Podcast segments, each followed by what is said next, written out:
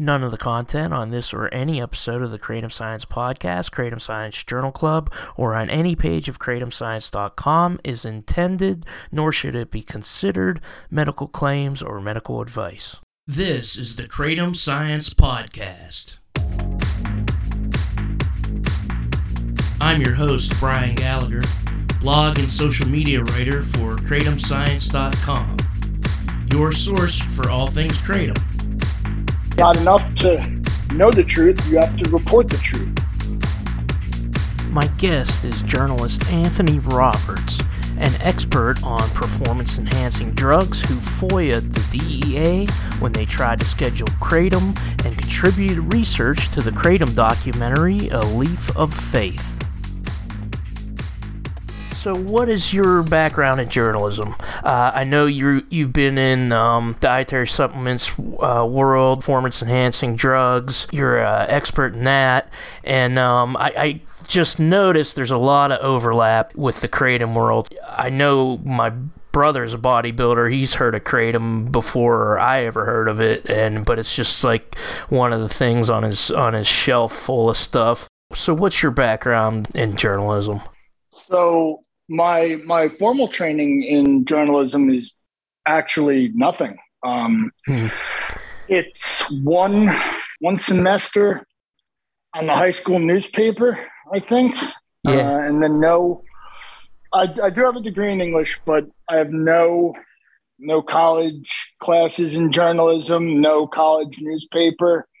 Uh, I started blogging back in about 2006 so that that's a really early adopter to that sort of uh, outlet.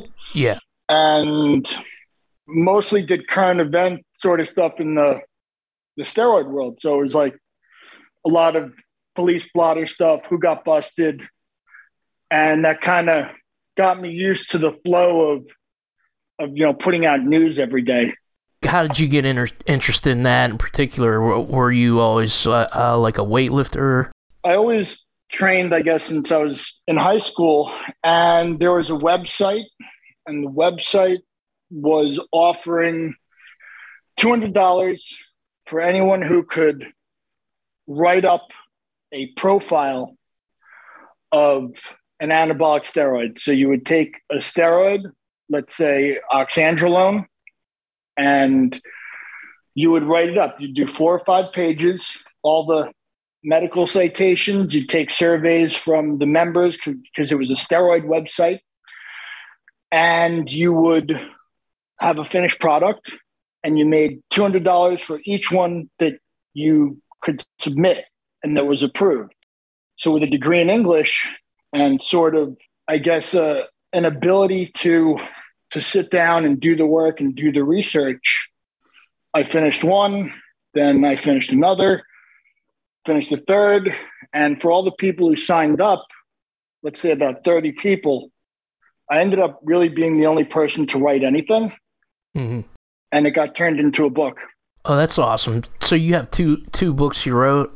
Yes. yeah. One's a, they're basically steroid research guides. One of them focuses on anabolic steroids and performance enhancing drugs, and the other goes more in depth into things like growth hormone I first heard of you because of um, stuff that you published on uh, Muckrock about uh, relating to Kratom, and then I came to find out that you actually worked on the movie Leaf of Faith. Had you heard of Kratom or were involved in any of the issues prior to Leaf of Faith? Yeah, so I had I had done maybe one article for my Medium.com blog, and it was Zon Kratom, it just happened to start kind of infiltrating the bodybuilding world. And I was interested in it. And people were talking about it for pain relief. And it really took hold. And, you know, when you're a journalist or when you're an author of any kind and you spot a trend, you say, all right, let me let me look into this. And when it's something that's natural, it's a, you know, it's an herb um, it's widely available. I think, I don't know if all journalists feel this way, but I feel like if you're reading my blog, right, I'm not writing for the New York Times where you're going there for the New York Times worldview. If you're reading my blog, you want to know what I think of this particular herb or ingredient or product. So I took it and just wrote about my experience. Yeah, and, and had you taken it before? No, just just for the article. Actually, oh, okay. Um, I had first taken it just to experiment and see see what the feeling was. Have you ever used it uh, like regularly? Sure. Um, when I was yeah. working on the movie, the movie had a a sponsor in the kratom industry. We're very open about this. Um, yeah. And so that sponsor gave me, you know, product to try, and uh, I'd written for a bunch of websites that dealt mostly in bodybuilding uh, supplements, but they also sold kratom. So sometimes they would send me kratom. So I've used it. I've used it enough to know what it's like. I haven't used it enough to be sort of one of the real kratom connoisseurs who say, oh, this is Meng Da from this region of Thailand and it has this yeah. feeling as opposed to the red vein. I don't have that. I, I have no connoisseurship or claim no no knowledge to that extent, but I've used it, you know, reasonably extensively and have a very good feel for its effects uh, concerning my own body anyway. How did you hook up with uh, Chris Bell? Was did he just hire you for the movie? Chris and I met in Dallas, Texas, around 2007. So I was doing online video for a steroid based website that had a regular video section. And Chris had just released, or it was actually pre release. So we had to go to the Magnolia screening of Bigger, Stronger, Faster, which was Chris Bell's first sort of widely produced documentary. And this was about steroids in America, basically. Yeah. And it's obviously very personal. You know, Chris is a very big part of every documentary he does, sort of the way I like to write. Chris likes to do his documentaries. Like, this is me doing the research and you're coming along, or this is how I felt and you're coming along. We're talking to my family and you're you're a fly on the wall. That's very much how Chris does his documentaries, and it's very much how I like to present myself to to readers. So I'd met him through Bigger, Stronger, Faster. I went to an advanced screening in Dallas, and then I saw it a second time at the Tribeca Film Festival. So he spotted me on the line. We said hi. Uh, we exchanged numbers the first time, so I did this online interview with him that was, you know, on video. I spotted him the second time, and I would say since then, we, you know, we've kept in regular touch. And when an opportunity came up, he texted me about Kratom, and I said, "Well, you know, I've written on this before," and he immediately kind of pulled me in to start doing research for the movie. I worked with Chris and I worked with the, the rest of the staff on documentary, and they would say to me, okay, we have an interview with whoever. And so I would do what we call in journalism a scrub, which is basically like you you you scrub the subject, the topic, as though you're trying to get like get it completely clean. So you see exactly what it is. So if they were going to interview Linda Mautner, Kristen Jacobs, whoever, I would try and find out everything I could about the person's position on Kratom.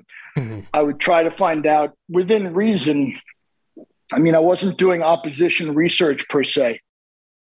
I would find out within reason, maybe if it was someone like Kristen Jacobs, I mean, was she getting campaign donations from the big anti kratom lobby or whatever. So, you know, I, I wasn't digging into people's personal lives unless they made their personal life a part of it. So, with Linda Mautner, I had to dig into Ian Mautner, her son who used kratom, right? So, mm-hmm. I would do basically any kind of research that the next interview or the next task warranted.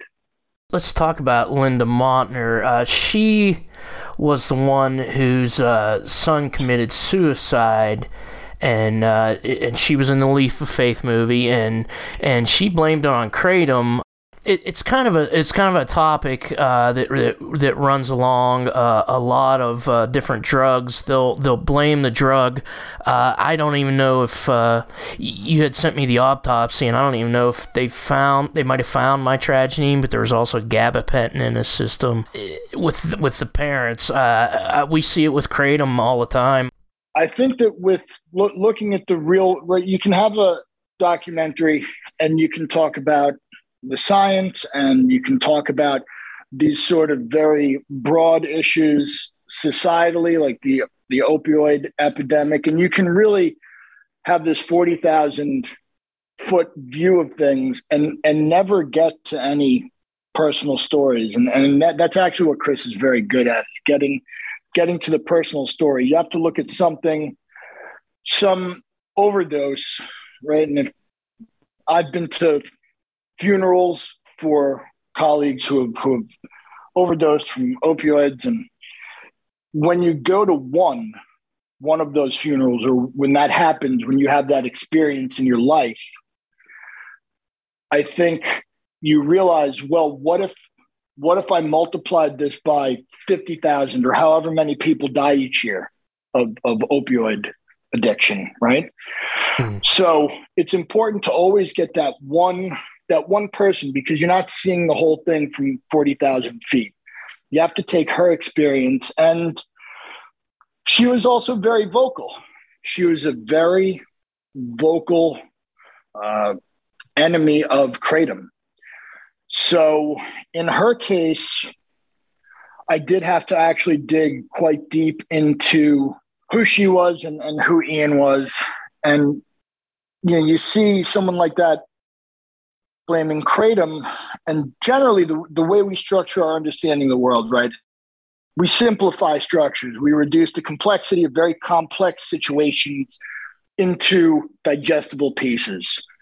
Hmm. so for her there are three you know her son was on three different antidepressants or two antidepressants and gabapentin which is which is a GABA analog right? So that's a it's also an anti-anxiety drug but he's on these three drugs. These three drugs that the fda says hey this will increase the risk of suicide right? So she knows he's on these drugs. And he commits or he dies by suicide. So she's saying to herself you know presumably well wait he had these problems and these are the medications that fix these problems. And if if I'm the one who greenlit these medications, I said, yes, go get treated, use these medications. If I greenlit this, was I a contributing factor in his death by suicide? Now, if you have some variable that you can introduce, oh, kratom, it was unaccounted for. I didn't know. Nobody knew it's a it's an emerging drug of concern to the DEA. It allows you to shift some of the blame. Maybe it's self blame, maybe it's societal blame. But if you can point to this other confounding factor rather than the things that that you greenlit, you point to the one you said no, don't do that. And, and I think that sort of that's more digestible when you break that down. It's reductive but when you break things down and you have something to point to, I think that that makes it a bit easier, especially for a parent who lost a child, which is just horrific to everyone. So, this is a weird thing about researching someone in this day and age through social media. So, I obviously did not experience this grief, but I was scrolling through her Facebook in reverse right? Because you have to start from the most recent day and you scroll down. So I could feel myself getting getting anxious and, and getting upset because I was I was moving backwards through her recovery towards this moment of extreme pain in her life, right?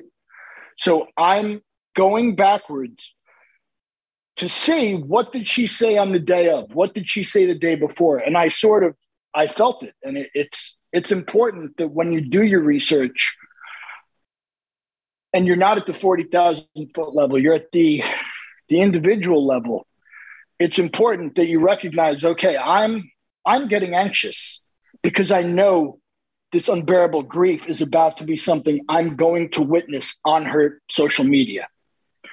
So yeah. you know it's difficult to cope with yeah, I mean, uh, the, the, other uh, there's another Kratom podcast called the Kratom Guy Show, and he just interviewed a woman, I believe she's from Canada, whose son died. He it was a multi drug overdose, but it was a it was reported as a kratom related death but um, she came to the understand. It was a hard conversation for both of them, and I mean, and it, she come to she came to the conclusion that she didn't want to ban it. She wanted to have it regulated and just educate people about it.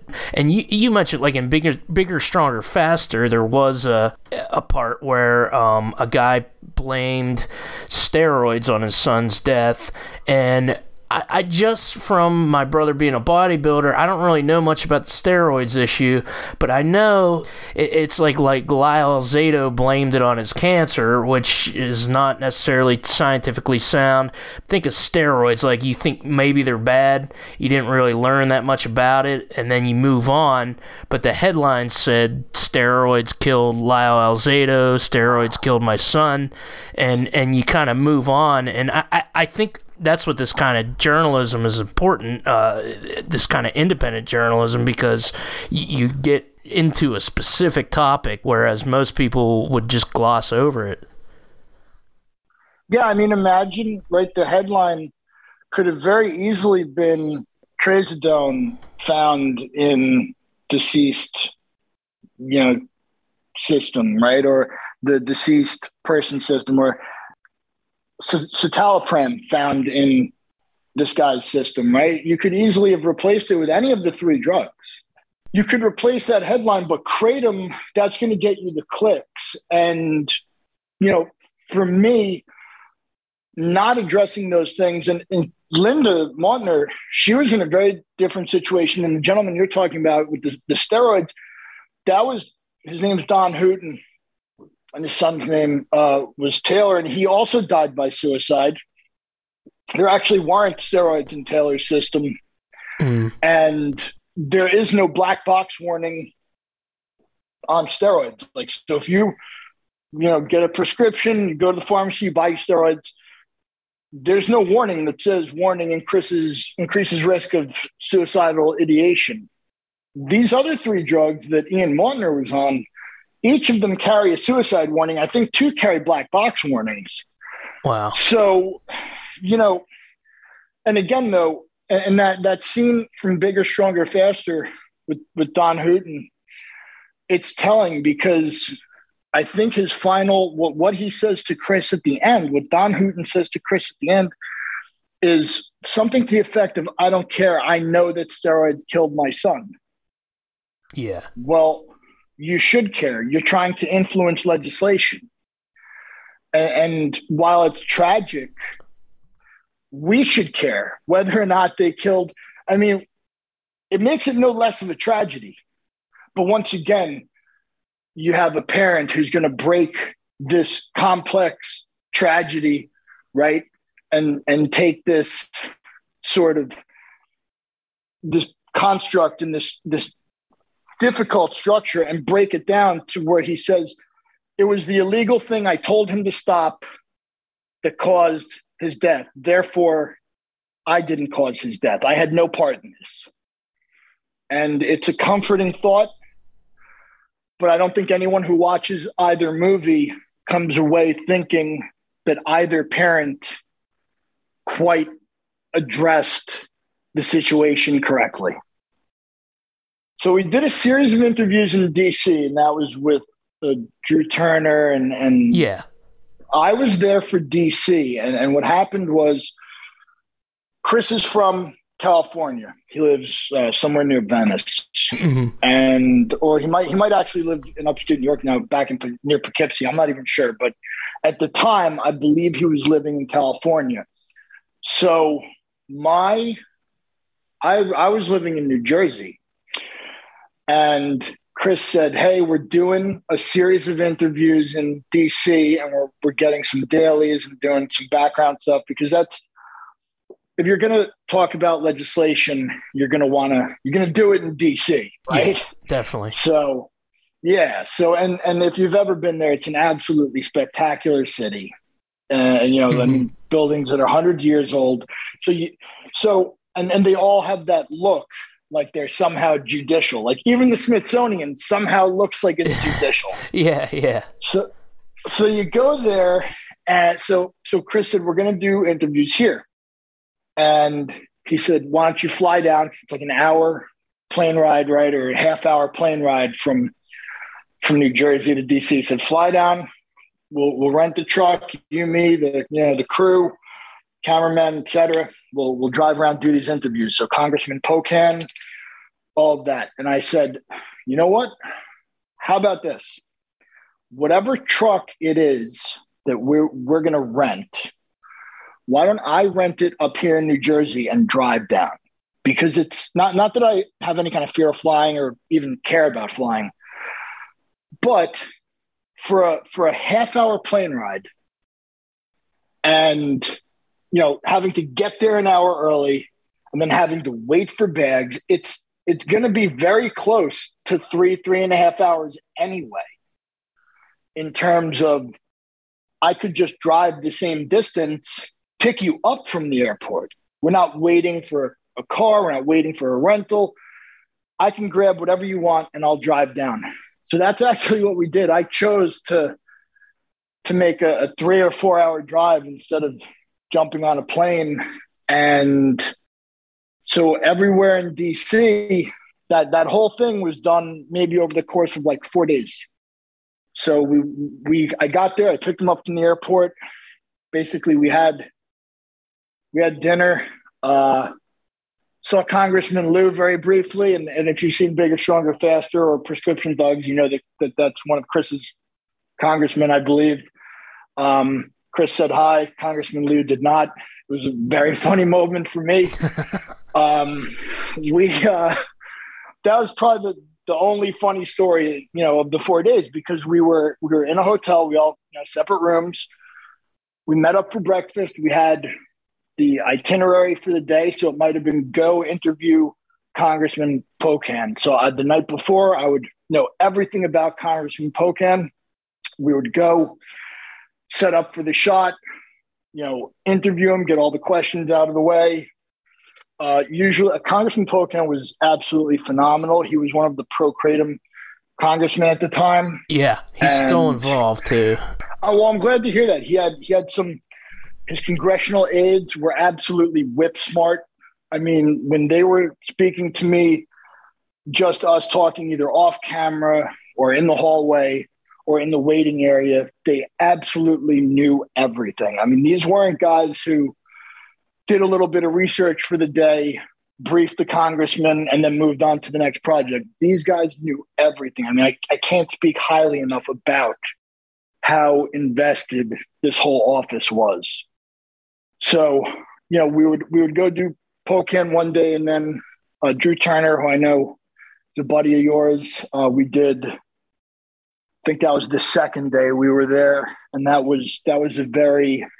Um, obviously, you can see the the obelisk is in the background, and we're walking around the the reflecting pool. So the you know the all those shots are you know obviously those shots are set up to Yeah, sort of yeah i mean there's Those a certain gravitas yeah. right when you're by the reflecting pool oh it was amazing so Yeah. and all when you put the when you put this out uh the the the interview out i'll have some i can give you some photos to go along with it Oh, great. but Thanks. they're all yeah no well it'll it'll kind of let people in to what i do Eh, on my best days i'm not even the guy behind the guy i'm like the guy behind the guy behind the guy. Like my photos are of the cameramen taking the photos. Yeah. Like I'm so far to the back because what I do, the important things that I would do for a documentary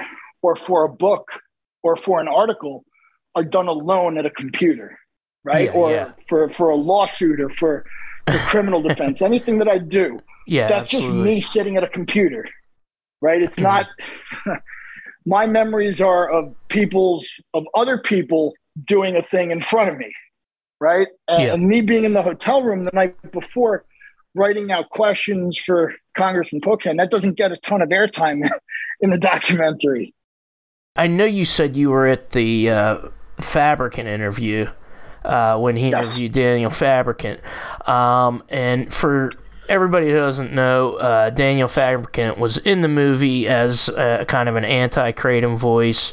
Uh, he's now head of the uh, Natural Products Association. He might have been in at the time, uh, but he was he was also in the FDA uh, in the Division of Dietary Supplements for a time, and um, I guess uh, you just want to talk about the interview uh, first, and then uh, maybe we can get into some of the uh, uh, whatever you can talk about with uh, the mu- muckrock stuff. Yeah, Muckrock. Yeah, so I so I did the research as I'd worked in dietary supplements. I knew who he was in advance because he was head of the dietary supplement division of the FDA. There's no way I wouldn't at least be vaguely familiar. And the NPA, they're probably, I would say they're probably the most influential of the sort of lobbying groups in, in the field. So I knew who he was, and I knew that there was a bit of this revolving door between he and, and actually, the, I think the person in charge of dietary supplements now, or maybe the second in command, is also a former NPA alum. Uh, that's Cara Welch, uh, who was actually second in command to Mr. Fabricant before uh, he went there. Yeah, So there's there's a lot of revolving door stuff going on, and that day we arrived. There was a a third party media consultant. So for anyone who who doesn't know what that is, that's someone who's sort of media savvy and sort of watches the interview. And and this is good in case you're trying. We weren't trying to ambush anyone. We didn't ambush anyone. Uh, we got his side of the story. I had Yeah. additional questions, as you might suspect, but Chris made uh, Chris called an audible. We didn't we didn't go down that path, and so what the interesting part, the thing that I think your listeners would be interested in, is that later, because I had developed this information, and I didn't want to let it go. I thought that this information was best put into the public domain. I contacted Chris, might have been a few months later. I don't exactly remember the timeline, but I contacted Chris and I said, you know, this is by all rights, this is your work. You paid me. But I would like to continue to pursue it on my own through through Muckrock. Now, Muckrock is uh, Freedom of Organiz- uh, Freedom of Information Act or FOIA uh, journalism outlet. So I wanted to continue pursuing this particular sort of trove of information, and I just thought that it it was too important to let go, and it it wasn't the kind of thing Chris would have brought up at the interview. It doesn't paint any of the parties involved in what we call particularly flattering light, I don't think. And Chris wasn't going to ambush anybody. That's not Chris's style. He wasn't going to just start, you know, peppering somebody with with these questions. But I, I did want to put the information out there, and so through Muckrock, we we asked him for comment, and you can read his comments on the site. They weren't really flattering to me. and uh, we were threatened with a lawsuit, so we we had to have the article pre-vetted so that we know that anything we put out would have been defendable in a court of law. The Harvard Cyber Law Clinic very graciously volunteered their time and their help. And that's who actually vetted the article. So we worked with them and and I know I'm sort of speaking around the content of the article. And that's that's basically because the, the article speaks for itself, but the story mm-hmm. behind it, uh, the amount of sort of legal legal work we had to do and, and all that was was because we took the threat seriously. And you know, if you're a journalist, you should take those threats seriously and you should say everything I put out needs to be true. Right? It's yeah. not enough to know the truth, you have to report the truth.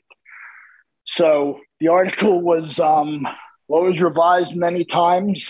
I would I would say people should should give it a read would be what I could say about the content of the article. I think it really speaks for itself.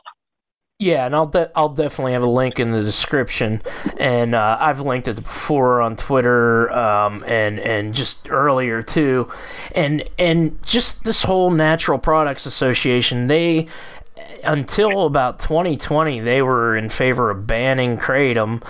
And and now uh, recently in, a, in an article that uh, Dan Fabricant said uh, uh he's no longer in favor of banning it.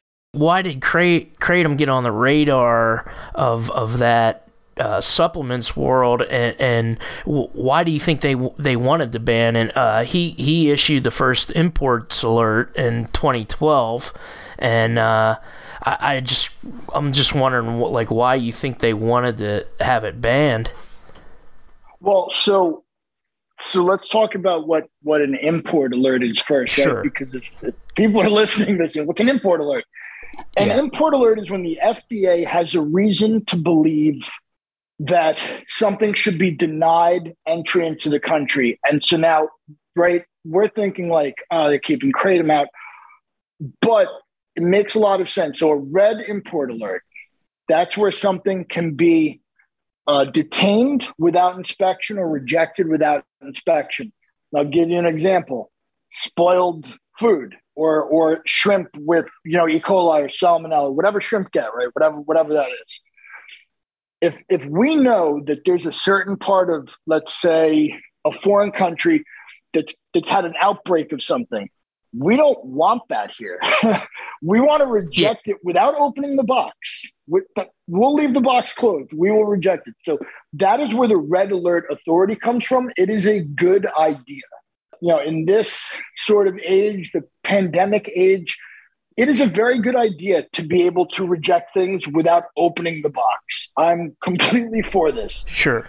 The problem is that the red alert should be used for that purpose and instead they use it for, as an often i'm not saying in every case they will use it as an end around they'll say we don't want this sold but it would be burdensome it would be laborious it would take a huge investment of fda time and resources to properly declare this illegal so we can issue a red alert right away based on de minimis information and sort of stem the flow.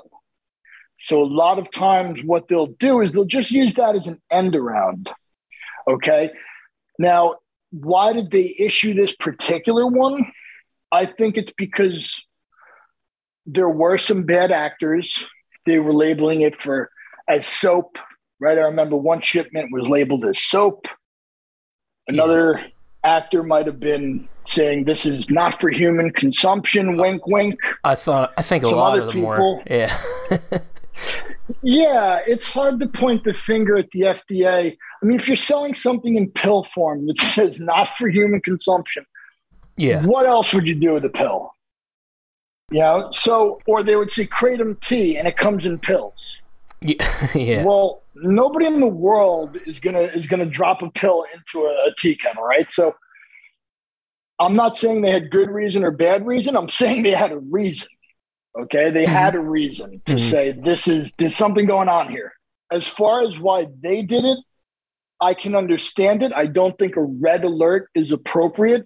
I think a red alert should be chemical or biological hazards, and that's not what kratom was. And there's obviously there's red, yellow, and green. Uh, so, you know, I think I think a green alert, like we're going to watch this and see what happens, way more appropriate.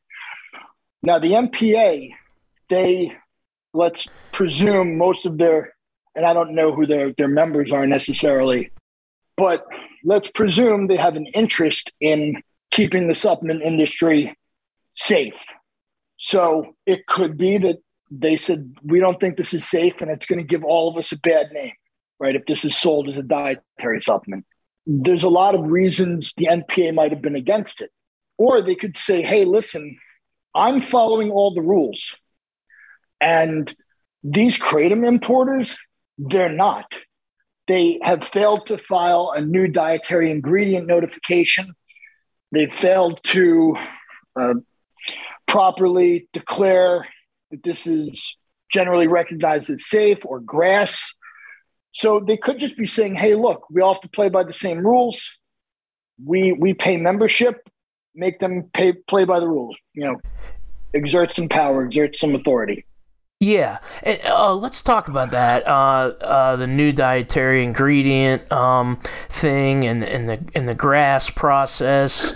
Um, I, I know like there was a company that recently applied for one, uh, and their application um, by somebody's analysis seemed to be not very good. Um, so, I mean, my analysis. Yes. Well, yeah, it was. I'll tell you. I'll tell you. I didn't think it was. It was yeah. very good at all. Um, yeah. So yeah, a new dietary ingredient notification is where you notify the FDA that you'd like to sell a dietary supplement and they tell you you can't. Yeah. That's essentially what it is. It's uh and this was formed under DSHEA, right? So under DSHEA, there were yeah, there was so DSHEA was it's a Dietary Supplement Health Education Act, and DSHEA has provisions for a for introducing anything before 1994 it's like October of 1994, is what they call grandfathered in. Okay, so if it was a dietary supplement before the enactment of DSHEA, it's still able to be sold as a dietary supplement. Now, with DSHEA, they said there's going to be a process for for bringing new ingredients on. Right? It's it's a wide, wonderful world, or whatever the FDA thought, and we're going to keep finding stuff. We're going to keep discovering things. We're going to keep whatever, right? Synthesizing things. So, or combining things. So, we want to have something in there that allows this industry to grow. It can't mm-hmm. just be that only what was sold before 1994 is in the food supply or is a dietary supplement. Yeah. So, the NDIN, right, new dietary ingredient notification, the process is essentially you're saying to the FDA, and, and this is a, a really good way to look at it because the FDA doesn't say fill out these 10 pages of paperwork and we'll tell you if it's cool.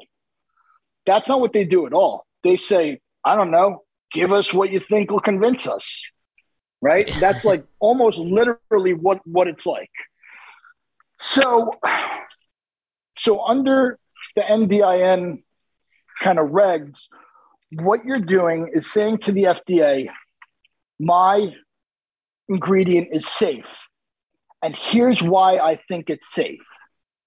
Right? So it sounds very simple on one level, and you're you're answering that question. So so the easy example would be vitamin C, right? Imagine vitamin C was not on the market before 1994. So you and I we have the new vitamin C company, and we, we have to figure out how do we explain that vitamin C is safe and not only safe, but expected to be safe under the conditions of use that we are providing with our vitamin C supplement, right? So it would look something like this. We would say, all right, we have the identity of vitamin C, right? Some some vitamin. And here's the chemical structure and all that, and we have the, you know, the correct, you know, Latin name and, and everything. Then we say vitamin C is found in oranges and every you know and there's a study where humans have eaten oranges every day for 10 years where you know and we say our vitamin c has 100 milligrams the same amount as found in the oranges in the study. And then we say and this is where people mess up very frequently then we say now we have taken oranges from this part of California where those oranges were grown, and we we we know that they have 100 milligrams of vitamin C, and we extract it through this method, and we dry it, and we we press it into a pill, and right, you have to tell them exactly not just why you think it's safe, why you think your product is even vitamin C, right? Yeah. Like when they say we we don't we've been unable to ascertain the identity of your product, that doesn't mean they don't know what kratom is. Yeah, yeah.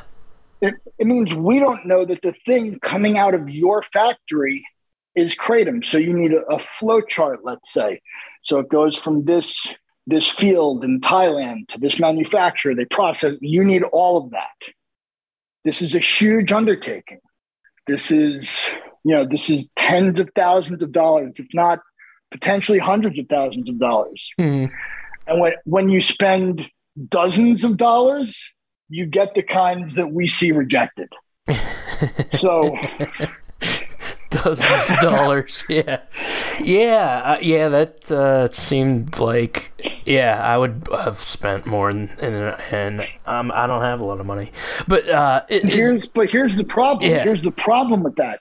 So you and I, we have our vitamin C company. We send them all the proper documentation, and usually, like, I mean, I'll, I'll name drop a firm because I think they're great. Venable, Venable LLP. Okay. They are very good. They're very good for the most part at having guys who have, like, say, a master's degree in organic chemistry and a Juris Doctorate or law degree. They they have those people. They have people that can do this. And so Venable's very good at it. I've seen their work. What you find is that people will hire a lawyer with no training in chemistry who doesn't deal with this usually or doesn't know what a successful NDIN would look like.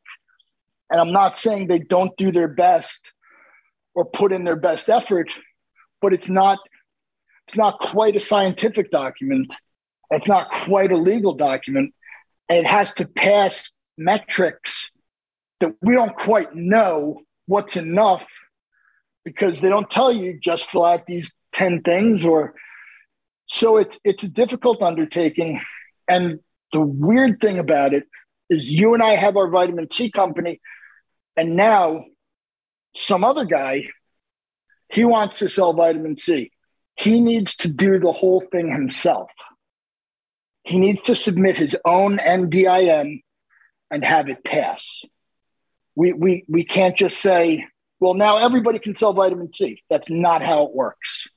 So every time someone tries to get one passed, in theory, they would have a monopoly on the legal kratom market if yeah. they ever got it passed. Yeah. Now, that's in theory, right? Because there was a company called NAI, and they did this for something called beta alanine. They got the NDIN passed. They are the only company with the valid NDIN.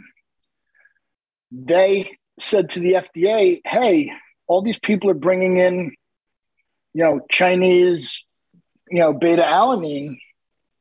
They're not supposed to. They don't have their own NDINs. We're the only ones who can legally sell it. And the FDA did nothing.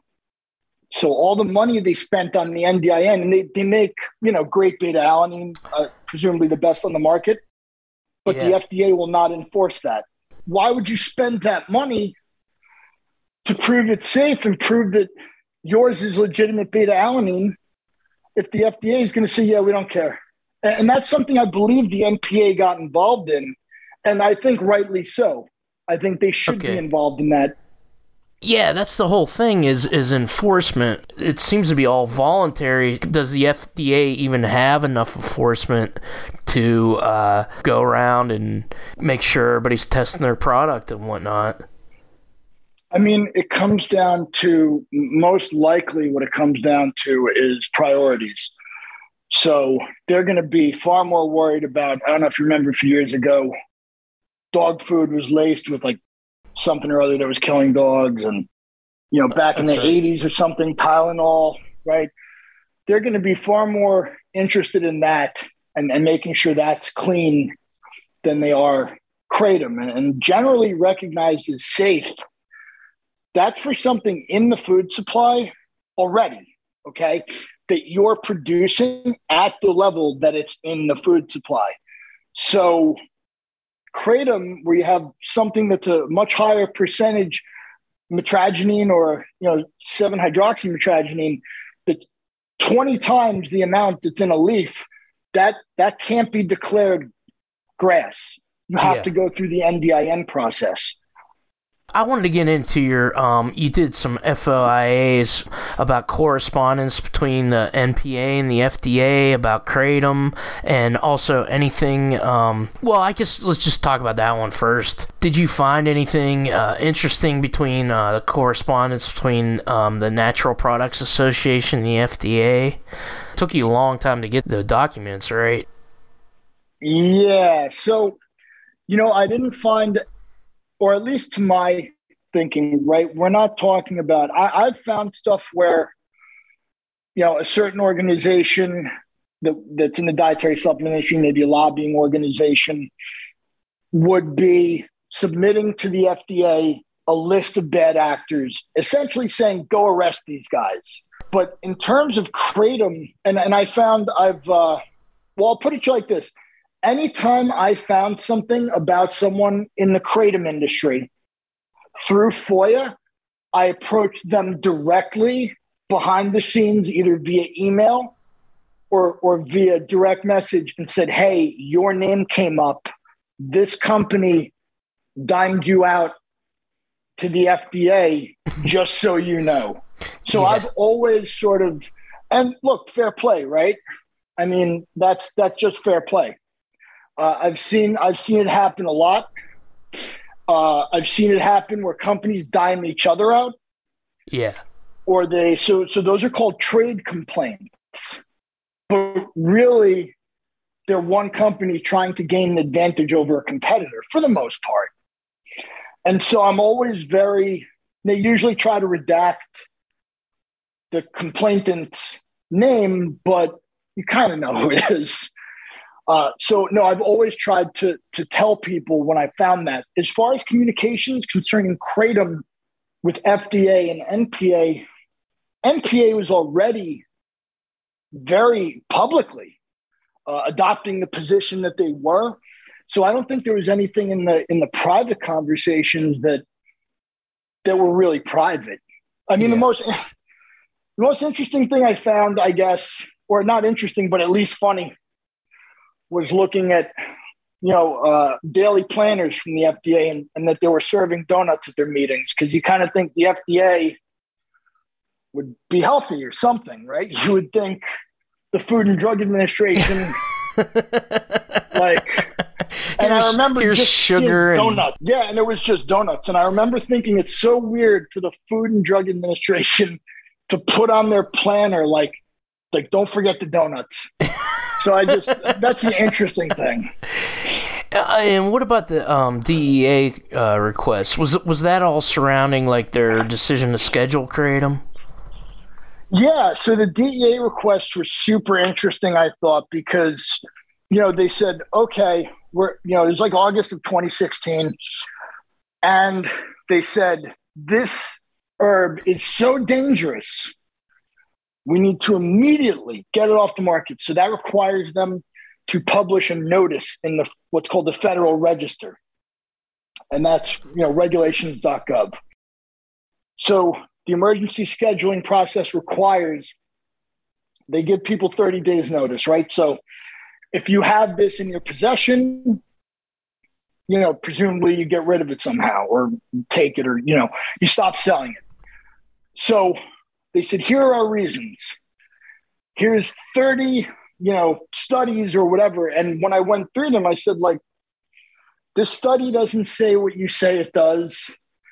This other piece of data is is missing and it's your own internal information that so the whole point of well the whole point of democracy right but the whole point of forcing them to publish this publicly and give a, a chance for people to respond is that they give us all the information we need to respond right that's the whole point of saying we're giving you a, a notice and comment period yeah but if you don't give us all the information how are we going to respond and I'll tell you how we were going to respond. We were going to respond in the hundreds of thousands because they absolutely got crushed during the response period. I don't think they reevaluated. I don't think, and by the way, I didn't get those those documents for months after the comment period was over. Yeah. So they didn't even provide people with everything that was necessary to make an, a fully informed comment. They gave it to me months later, and I think I had to appeal the withholding of some of the information. Yeah, yeah. So it was a very difficult process. It was very long, and it's not like the FOIA officers who are they're fantastic people. I mean, when you work with them, they're absolutely the people that, that you talk to when you file a FOIA, they'll work with you. Yeah, that's cool. And it's not like they were saying, I don't want you to have this. Yeah. They were saying, no, this is being withheld. Yeah, yeah. So, you know, it, and F- FDA is an amazing group of FOIA professionals too. I think actually Drew used to do FOIA, as a matter of fact, from the other side. I think his old job was he was the FOIA agent for a, federal agency. Uh, oh, I didn't know that. Well, that's yeah. cool. So imagine, no, that's Drew on the other side, right? These aren't these aren't terrible people trying to Yeah. withhold information. Government They're people doing their job. Yeah, yeah. The other Kratom thing you published was on uh, Rock was this uh, flawed report back in 2017. The question is, why do you think you know these researchers were trying to make Kratom look bad? The, the you do what I do a lot on here is actually check the sources and and see if what they're claiming in the paper is right, and and you found that a lot of things they were claiming was wrong. Um, what do you think their motivation was? Like that's what I'm trying to get through this whole thing is like like what's the motivation of of people like going after kratom opposing it i mean you explain what the what the fda was but i wonder if it's maybe just uh, let's be anti-drug in general i don't know It was very slipshod work. And be- actually, before I forget, I want to say her name's Kendra Jowers. She's a she's an attorney in Florida, and she she did some excellent work spotting inconsistencies in studies. I think following mine on some different studies. And the problem is, right, and this is me speculating, right? Because I don't know what anyone's motive is other than if they tell me this is my motive, right? yeah yeah But when there's a pylon, an academic pylon, so you have a bunch of researchers and hey, bath salts are terrible or whatever. And now there's emerging research. Well, you want to be part of the, you want to be the first guy in the pylon because the future citations will all go to your work as the seminal work, right? So I kind of think that's the reason is hey, everybody's jumping on Kratom. Let's publish something quickly, get out ahead of this, and it'll say everything that our colleagues in the future will want it to say. yeah I don't think it was rigorous. I think it was rushed. And I think, I mean, you can see there's actually editor's notes in it. So I don't know how it passed the peer review process with the Yeah. editor's notes still in it. it's game of telephone. It's like uh, this guy said this, and I found that with a lot, of, lot of shit. Like people, people say kratom causes hallucinations, and there are still like rehabs that'll say that, and it's based all the way back on a uh, thing that Dr. McCurdy did, which was um, he did a paper on legal highs in general, and and he also did it on salvia divinorum back in like 2006 or something, and that does cause hallucinations. Uh, but they took that and just said these legal highs cause hallucinations, and and so that just went into this space where there was like guys on the news in Florida from a rehab center saying, "Oh, you're gonna get you're gonna get hallucinations if you take kratom." so it was, well, it was and, crazy. You know, that's that's where the rehab centers are, right? Like, yeah. So, like for example, the push to ban kratom here. Imagine kratom worked, right? hundred percent. Imagine, and I don't know what people's feelings are on whether it's useful for you know combating opioid dependency but imagine it worked 100%. Now you can be you can be somewhat gracious and say, well, the recovery centers would then start using it with their patients. Or you can be, you know, somewhat skeptical and say, man, if it worked, they wouldn't want it on the street where their patients could just use it and stop coming to them. So that's where you see someone like, you know, Kristin Jacobs, she's uh, Florida House Representative. She was anyway. She passed last year, I believe. Yeah. Um, you know, that's where someone like that you have to you have to question. Well, South Florida has a, a booming uh, recovery uh, economy, so would this impact that adversely? And is that what she's representing, or is she? I mean, look, she said the Kratom lobby is like Hitler, right? she literally said that. Yeah. It was the most, first of all, if anything, if she's talking about propaganda, the Kratom lobby would be about Goebbels, right? Let, us be honest. It wouldn't be about Hitler. and she said that. She said that, and it was like, it was the weirdest thing to say, right? Because we like you and I can have a disagreement, and I think kratom could work for opioid dependency, and you might think it it doesn't work. And Chris Bell, he might say it works hundred percent. Yeah. But as soon as I start calling you Hitler, like yeah. the communication breaks down. That's not productive. Yeah, there's right? that kind and of thing goes you know, on definitely. She she seemed she you know what she reminded me because I was watching the movie and she reminded me of Nurse Ratched from uh, uh, One for, Flew Over the Cuckoo's Nest. But yeah, were were you there with uh, the Kristin Jacobs interviews? No, I wasn't, okay. and so that Rick, that was. I mean, that's what I. That's what I would have really of of all of the interviews. That's the one I really would have liked to have seen Chris really, really go hard on because like she was talking about, you know, like she was essentially taking the opioid or the or the crack cocaine narrative and just just inserting kratom. Like we've seen kratom addicted babies and kratom dens and mothers that just have a glass of tea, of kratom tea, and yeah. the baby is born addicted. And it's like you are you are not telling the truth. Like crack no babies were even a weren't even really a thing. I no, mean, I, yeah, no, I mean, yeah. you know, she she said how many, you know, she's she's out there saying, you know, how many more are going to die? The deaths involve polypharmacy. One one guy in in the the infamous the study with the 30 deaths or the 15 plus the other 15 deaths, one guy was literally stabbed by someone else. Yeah. And they attributed the guy who got stabbed, they attributed his death to kratom. And, and, there was a guy with a gunshot. There was a guy that fell off a ladder while he was roofing. Uh, yep. Yeah, we yeah we definitely looked into that. And then there was like O-desmethyl tramadol with kratom sure. combined, and it it's just yeah, that was the Sweden yeah, study. Yeah. Yep. Nine deaths in Sweden.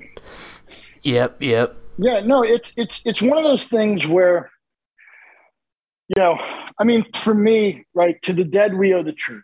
We don't we don't know anything more. Like, you know, really? I, I wouldn't be any kinder to Ian Mautner than I would be to Kristin Jacobs, right? We owe them the truth. and I, I don't know anything about Ian. I interviewed some of his friends, and I've never interviewed any of Kristin's friends. In terms of saying the kratom groups out there are, are, are lie machines and that it's a scourge on society, and that it should be Schedule One of all things, which is which is indefensible. That's going backwards. Yeah, yeah. No, it's just, I mean, Schedule One is, I know that marijuana is in Schedule One, but generally, you know, Schedule One, that's, and she said, well, this is to go after the industry, not the users. Well, okay, but somebody gets caught with kratom and it's a Schedule One drug, Yeah. They're still they're still getting in a ton of trouble. Yeah, yeah. So I, I don't I don't find that particularly compelling. And and in her defense, right? Like, you know, and this isn't to speak overly graciously of the dead, but like that's the one issue that the kratom world knows about her. I mean, she she advocated for county employees to get a living wage, education, equal rights, pro-choice, climate committee. We know her as, we know her as one thing the anti-kratom person who said kratom people are like Hitler. Yeah. But like Ian Mautner, right? Like Ian Mautner, like Linda Mautner, she's a three-dimensional person.